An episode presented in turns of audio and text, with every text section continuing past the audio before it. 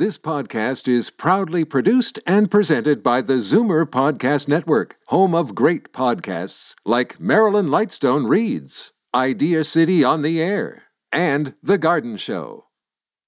You're listening to an exclusive podcast of Fight Back on Zoomer Radio, heard weekdays from noon to one.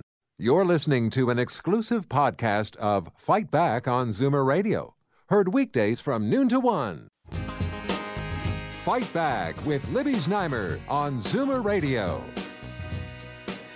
Welcome back. It's a contract offer that's being called unprecedented. The Liberals are offering OPSEU a four year contract extension with a 7.5% pay increase. If OPSEU members ratify the deal, it means labor peace through the 2018 election. Or perhaps it means that the Liberals are thinking of calling a snap election. We've heard those rumors, those spe- the speculation for a while now. But of course, Kathleen Wynne says it's not about that, but rather a balanced budget. Let's go to OPSEU President Warren Smokey. Hi there. Hi, how you doing, Libby? Fine. How are you? I'm good, thanks. So, what do you make of this offer? Well, it is unprecedented in this sense since the early 90s, right from in this particular bargaining unit, because these are direct government workers, so provincial jails, all the 23 other ministries. Uh, you know, we went from Rae Days to Mike Harris to Dalton McGuinty to Kathleen Wynne, so they've lived through downsizing, layoffs, austerity, zeros, you name it. This group has uh, been uh, being uh, uh, shrunk uh, for the last 20, 25 years. So it came as a kind of a shock. Well, it is unprecedented that way. It did surprise me, but I wasn't totally shocked uh, because the education sector unions, in which we have some members in, they had voted on a contract extension, a two-year extension, a few months back, and and my folks ratified it. But also the teachers' unions agreed to contract extensions. So for teachers, so I was a bit surprised that they would come to direct government workers and and just put an offer on the table, which they did. We weren't actually scheduled to start bargaining till the fall. Uh, so, but once they put something on the table, um, I'm morally and, and duty bound and legally duty bound to take it to the membership and say, hey, you know what? It's your life, it's your contract. You get to say yes or no to this. And uh, to that end, uh, we'll do three teletown halls tonight, tomorrow night, and the next night, and one on over the lunch hour Friday and the members will vote on it over three days next week. Do you think it's a good deal? Uh, I think it's uh, reasonable. It's uh, probably not perfect in some people's eyes, probably a relief in some people's eyes. Uh, there are a few people out there publicly uh, uh, saying don't support it. They want to go to the table. I guess the one quote was, "We don't want something given to us. We want to go bargain our own." But that again is for the majority to decide. It's a we're a democratic union. We take it to the members for a vote. So I think it's uh, even if it was a bad deal, we'd take it to members for a vote. But this one, uh, I, I mean, I wouldn't be shocked. I would be. Do you think it's a, a little bit of a, a bribe ahead of an election? Oh, I'm sure she's trying to get us off the street for sure. Yeah. So, but you know, she might have this unit off the street, but you know, we're um, we're the one union that's out there publicly uh, opposing the sale of hydro. Well, I'm paying all the bills on that. Uh, we have this We Own It campaign going with over 35,000 people signed up, took the pledge to fight privatization. Uh, so we're we're you know we oppose the government many many fronts. This is just but one contract. We bargain over 900 contracts. Uh, so this one thing won't get her labor peace with us, but uh, would get this one particular contract off the street. Okay, yeah, um, and uh, is is uh, for people who don't think they should take it? Do they think that they could get even even more of a bribe if if they really looked like they might get out on the street? Yeah, they think they could do better bargaining, but that would mean then you'd end up taking a strike vote and uh, you know that whole emotional roller coaster you know in the lead up to a strike and that kind of stuff or, or strike deadline sorry not necessarily a strike.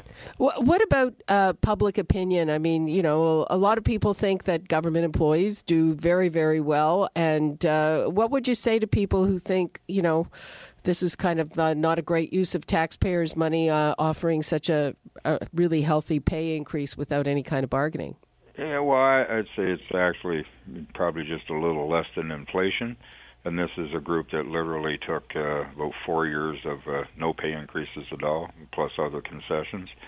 I don't think it's an outrageous amount of money to expect. And my members are on the low end of the wage scale, not the high end. So mm-hmm. you know, most of my members in this bargaining unit, they, they they're like every, the rest of us, live paycheck to paycheck. Um, so it's not. Uh, uh, um, I just ask public consider.